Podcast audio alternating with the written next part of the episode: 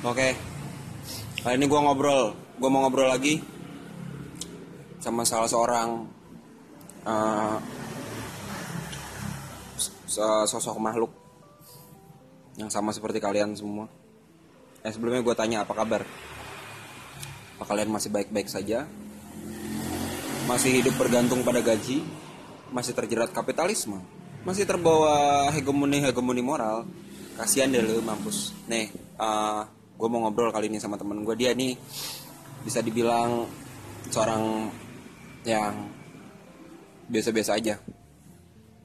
Nah kali ini kita mau ngobrolin tentang lingkungan. Lingkungan kali ya enak ya? Lingkungan ya? Boleh. Lingkungan lingkungan lingkungan. Lingkungan. Ka kayak sekarang tuh kita uh, banyak banget ngelihat uh, kayaknya manusia zaman sekarang tuh udah mulai sadar banget sama lingkungannya mulai banyak program-program penyelamatan lingkungan sama kayak uh, yang namanya Earth Hour tuh kalau lo pada tahu yang matiin lampu ya? Fuck with it. Fuck the fuck with it ini kayak bakal seru. Jadi katanya matiin lampu terus menghemat uh, penggunaan bahan bakar gas mengurangi emisi segala macam efek rumah kaca lalala lu ngeliatnya gimana tuh? Iya itu hal yang percuma pertama. Karena dari sudut pandang gue sebagai seorang anarkis yang harusnya berubah itu kalau anarkis. I am. Yang seharusnya berubah itu struktur sosial. Bukan cara kita mengeksploitasi struktur sosial bukan cara kita mengeksploitasi. Coba uh, dua kata itu coba deh struktur sosial itu apa? Cara mengeksploitasi itu apa? Karena kan eksploitasi ini kan ini banget nih. Kayak kata yang menyeramkan sekali gitu. Exploit memanfaat uh, menghisap gitu ya eksploitasi. Nah struktur sosial kayak gimana sih maksud dalam term uh, lingkungan ini? Ekologi gitu struktur sosial yang gue maksud tuh struktur sosial yang hierarkis pertama. Yang yang yang menurut gue itulah yang menyebabkan manusia itu melakukan eksploitasi gila-gilaan terhadap lingkungan. Apa yang dimaksud dengan uh, struktur sosial ya dibaca aja di buku-buku sosiologi. Gue nggak perlu lah meliterasikan itu. Tapi intinya struktur sosial yang bersifat hierarkis menurut gua itu kemudian menciptakan uh, uh, memberi privilege kepada manusia untuk mengeksploitasi alam secara berlebihan. Oke. Kalau bisa di iniin contohin kayak gini kali misalnya kayak uh, dari masyarakat gitu ya. Masyarakat itu kan ada strukturnya tuh. Sekarang ada ya ada pemimpinnya ada apa.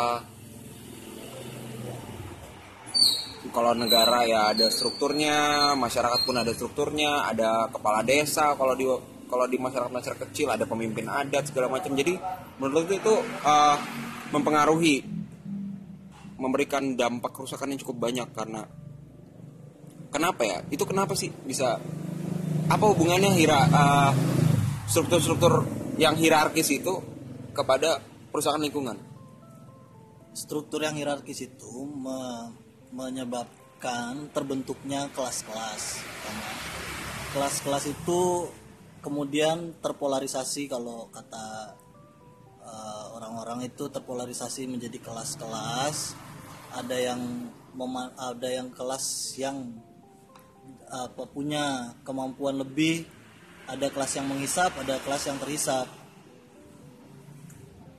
ke apa namanya logika kapitalisme itu itu sangat eksploitatif dan ekspansif. Jadi ini ada hubungannya dengan kapitalisme.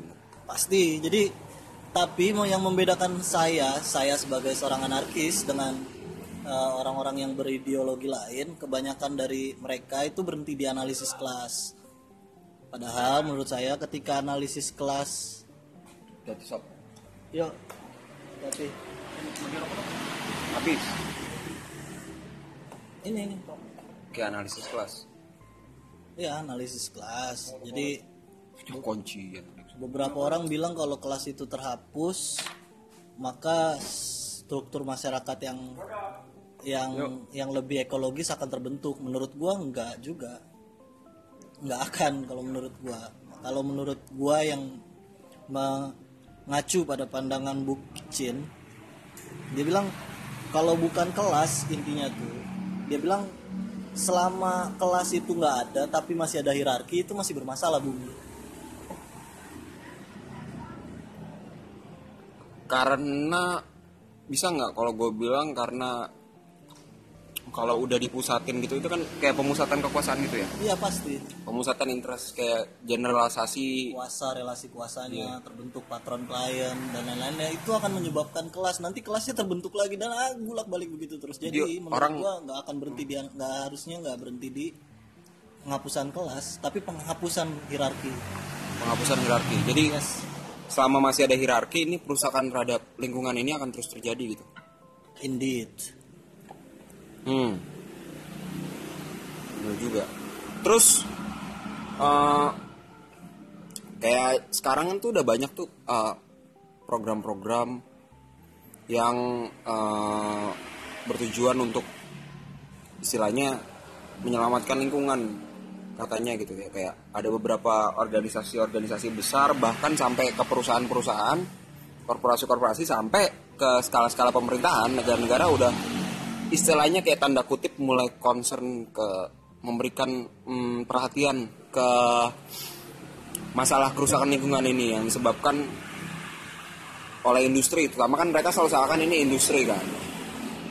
Nggak kalau lo kan tadi bilangnya ini masalah sebenarnya di hierarki cuma mereka nyalahin itu ke industri ini industri yang terlalu terlalu eksploitatif semuanya dimakan sumber daya alam diraup habis-habisan. Nah, tapi udah ada kayak gerakan alternatif yang dibikin sama korporat-korporat dan negara-negara untuk begitu ya LSM LSM NGO NGO buatan mereka yang kesannya jadi mereka semua tuh jadi bisa ada bisa bisa untuk menanggulangi gitu ya kayak teknologi alternatif yang hijau gitu itu menurut lo gimana tuh?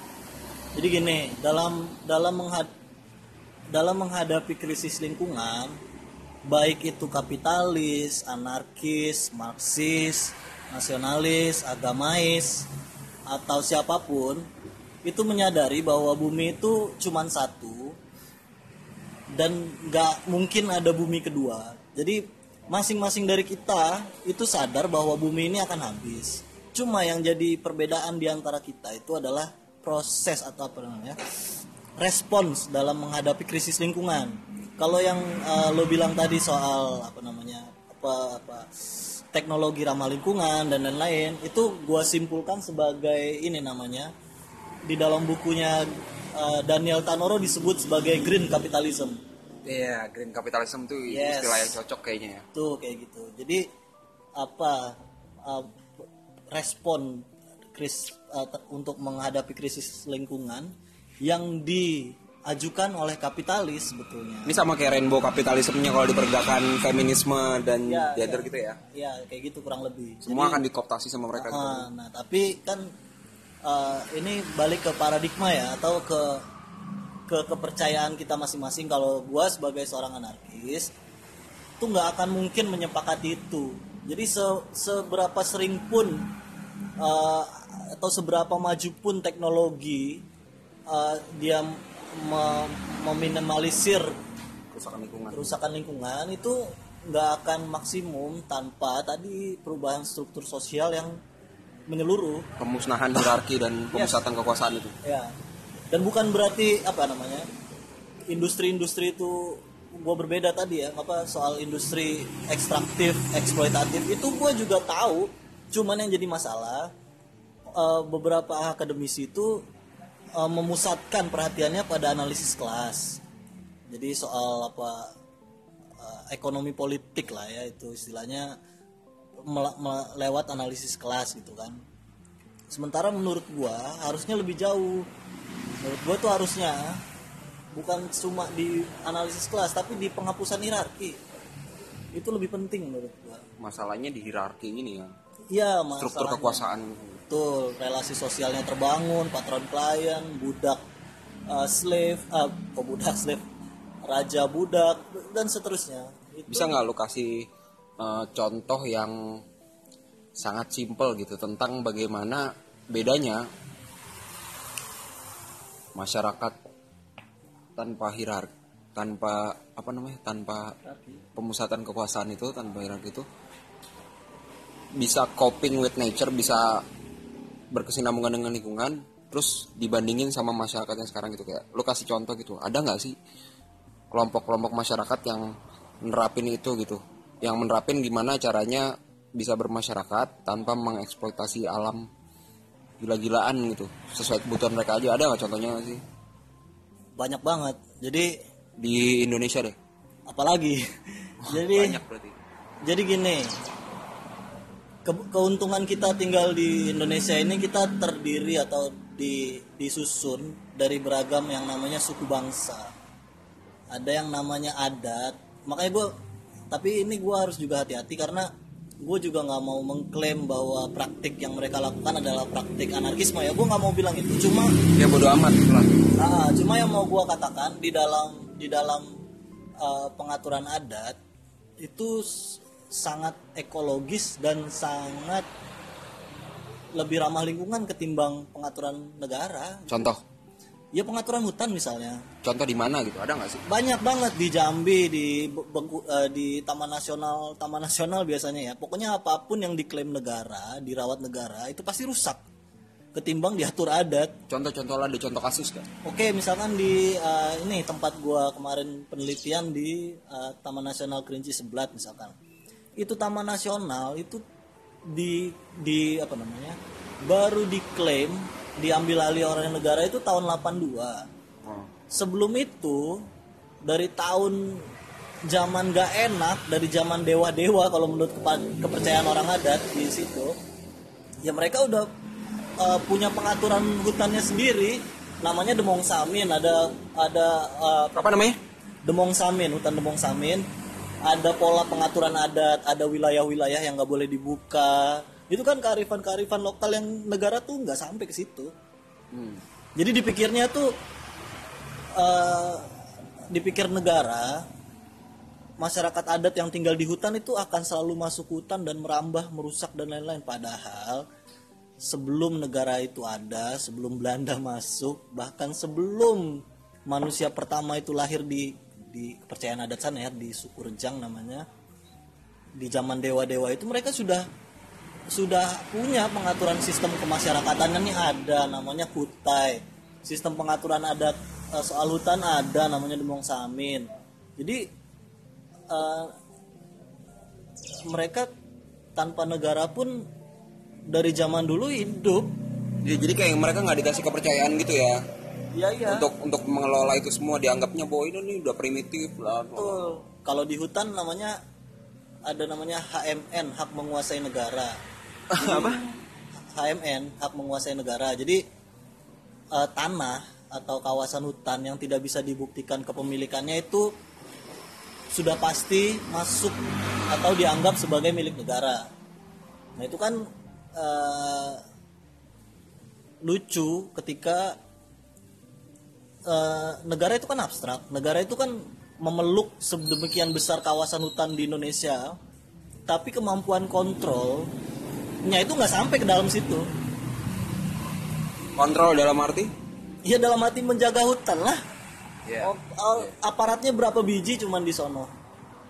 Dan lain-lain politik anggaran dan sebagainya. Itu pokoknya juga korupsi banyak banget kali ya? Iya pasti. Makanya itu uh, atau gimana ya? Ya menurut gua uh, yang namanya sis, uh, masyarakat itu dari zaman negara belum merdeka juga udah punya pengaturannya sendiri tanpa harus diatur lagi sama negara. Termasuk konservasi kayak laut gitu kali ya. Kemaritiman sekarang kan ini hegemoninya lagi tinggi banget nih. Orang-orang lagi semua perhatiannya terpusat sama ada satu menteri ini kan menteri susi yang dianggap eh, bisa apa namanya eh, punya kemampuan manajemen sumber daya laut yang mumpuni lah dibilangnya. Ya dia nenggelamin kapal-kapal asing segala macam. Itu kalau di di Indonesia ada nggak sih maksudnya? Pernah ada yang lu tahu nggak sih tentang konservasi uh, sumber daya laut? Tapi yang bener-bener adat banget. Jadi gini uh, namanya kawasan konservasi itu mau dia di hutan atau di laut sepengetahuan gue sama polanya ya. Cuman yang jadi masalah tadi pertanyaan lo tadi di laut ada nggak kira-kira pengaturan adat? Ada. Kalau di Maluku namanya sasi. Sasi? Ya sasi. Jadi pengaturan adatnya itu uh, soal kapan waktu dia melaut hmm. kapan waktu dia tidak Oh, melaut. iya, iya, iya, itu kan iya. sangat kearifan lokal. Iya iya. Yang yang itu sebenarnya udah banyak penelitian-penelitian atau tulisan-tulisan soal itu banyak banget. dan kayaknya udah ratusan tahun gitu ya Iyalah dari dari zaman dari zaman negara belum merdeka, Belanda belum masuk. zaman-zaman Soekarno masih coli gitu ya ya terserah lah itulah. Pokoknya dari gitulah. Mereka udah punya pengaturan-pengaturan uh, sumber daya alamnya sendiri. dan banyak malah banget. dan malah dengan adanya bisa dibilang elemen lain yang masuk entah itu negara entah itu korporasi itu justru malah jadi kemunduran ya buat buat konservasi lingkungan itu sendiri ya. Dan juga ke masyarakatnya. Jadi ruginya jadi double gitu jadi ke masyarakat masyarakatnya adatnya jadi rugi terus konservasinya juga nggak jalan bagus gitu ya. Pasti karena gini uh, di dalam di dalam politik geopolitik internasional yang namanya konservasi itu adalah uh, politik jual beli tuh. Jadi ketika taman nasional itu ditetapkan sekian luasnya dan akan menghasilkan karbon sekian, itu akan di trade atau di yes di apa namanya di funding dari dari luar gitu untuk membantu anggarannya. Jadi itu politik konservasi itu. Yang dapat negara, ada yang orang-orang nggak dapat apa-apa. Ini sama kayak politik-politik teroris-terorisan ini gitu ya. Jadi dengan mereka bikin sendiri gitu. Di- dikendorin yang radikal-radikal ekstremis-ekstremis ini. Terus ntar negara dapat bantuan dari asing untuk upaya penanggulangan terorisme dapat duit sekian kayak gitu ya. Sama ya kira-kira ya sistemnya gitu ya. No comment. ya takut hilang ya. Jadi menurut lo gimana nih sebaiknya ngi- nggak kalau solusi susah juga sih. Tapi sebagai misalnya nih ada ntar nih orang yang concern individu-individu yang concern sama lingkungan. Ap- menurut lo apa yang yang kira-kira eh, untuk mulainya tuh apa gitu? Apa yang diwaspadai itu aw- awal tuh apa gitu? Jadi orang ini nggak kejebak gitu nggak ketarik. Kan ada orang-orang yang sebenarnya benar concern sama lingkungan cuma mereka cuma tahu ada jalur-jalur yang ya lewat Greenpeace, Greenpeace, lewat WWF, Walhi segala macam yang tai juga mungkin sebenarnya kan. Apa alternatifnya gitu? Ada nggak sih? Gimana caranya gitu? Pertama nih gue balik lagi ke statement awal ya bahwa cara merubah lingkungan yang paling benar menurut gue adalah merubah struktur sosialnya. Jadi kalau menurut Bukcin, bucin mulu. ketika kita mau meru, meru ya fuck itu. kalau kita mau memperbaiki lingkungan, pertama kita harus terapkan namanya demokrasi langsung. Jadi jangan salah, ketika Buksin mengajukan satu satu lingkungan yang ekologis, dia bukan concern ke lingkungannya tuh, tapi ke sistem sosial. oh iya iya iya iya Iya, di di itu emang di politik ekologi sosial itu dia sama sekali nggak bahas tentang gimana cuma Yes. gimana cara get along with other people uh, dengan masyarakat lain dengan orang lain untuk Betul ya, kayak kita membentuk komune-komune kecil, apa namanya ruang-ruang bebas, ruang-ruang yang setara di antara kita.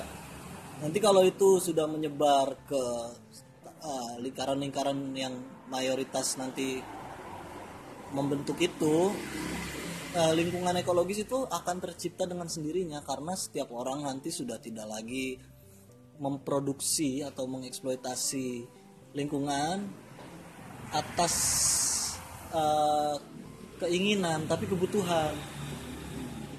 Jadi kalau Bukcin itu mengajukan empat, tapi gue lupa udah lama banget nggak baca bukunya ya. Satu uh, mempraktikkan demokrasi langsung. Nah ini bahaya karena demokrasi langsung ini bukan artinya kita one man one vote atau demokrasi-demokrasi yang ada di buku-buku ya. Demokrasi yang gue maksud tuh demokrasi ala anarkis tuh.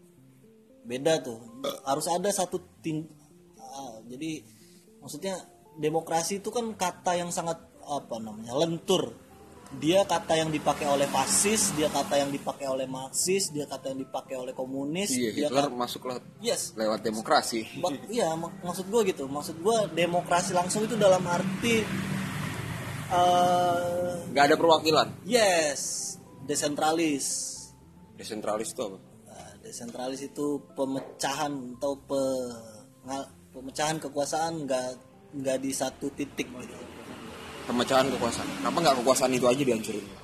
Eh, nggak bisa karena bukan nggak bisa ya apa namanya? Eh, sekalipun nanti bayangan gue ya sekalipun nanti kita nggak menggunakan instrumen negara dalam bersosial akan selalu ada orang-orang atau badan-badan dewan-dewan mungkin yang mengurus soal administrasi. Jadi fu- fungsinya sebatas administrasi aja bukan sebagai kayak sekarang. Itu yang dikonsepin Bukcin di munisipalisme libertarian juga gitu ya administrasi masyarakat. Betul, karena itu untuk memudahkan kita bersosialisasi juga. Dan itu nggak ada yang salah selama nggak ada kekuasaan yang terpusat gitu. jadi kesimpulannya bisa dibilang boleh nggak kalau gue bilang gini eh eh, kerusak apa tindakan-tindakan untuk mengeksploitasi alam secara berlebih itu akan selalu ada ketika kita juga masih punya niat untuk mengeksploitasi sesama manusia gitu. Yes, eksploitasi alam itu muncul Berbanding lurus. atas uh, berbanding lurus dengan eksploitasi manusia terhadap manusia itu sendiri. Lo baca juga Bukcin katanya fuck Bukcin. Baca lah, gue harus tahu dong apa yang gue musuhin. ah, iya. Masalah. Gak gue musuhin sih, gue goda-godain aja. Ah, iya nggak masalah. Maksud gua uh, Ini lebih panjang dari episode gal, episode gales nih lumayan. ya gitulah. Udah Gim, eh, gimana bisa baca judul bukunya apa? Bu, judul bukunya polit ngentot Politik apa bentar doang. politik ekologi sosial Janet Bell yang nulis atau kalau mau baca bukunya Bukcin langsung eh, di Ecology of Freedom atau kalau mau terjemahan ekol anarkisme dan ekologi sosial diterjemahkan oleh kawan dari Salatiga Hmm, gitu ya. Bisa dibeli ya? bisa bisa dibeli di Koperasi. koperasi mutualis bisa Oh iya, penerbit daun malam juga ada tuh ya, yang Janet Bill itu ya. Betul. Jadi lu cari aja sendiri gitu ya. Atau udah ada juga kok di penerbit-penerbit yang mereka cuma nyari untung Kayak gitu. Pokoknya banyak ya bukunya udah beredar ya bukunya udah beredar tinggal keseriusannya aja kalau mau cari Jadi kalau mau nanya bisa bisa mention. Shit. ya itu aja lah dulu lah. Kita lanjut minum lagi nih sekarang. ya Ini nama lu lu nggak ada, lu nggak mau ya?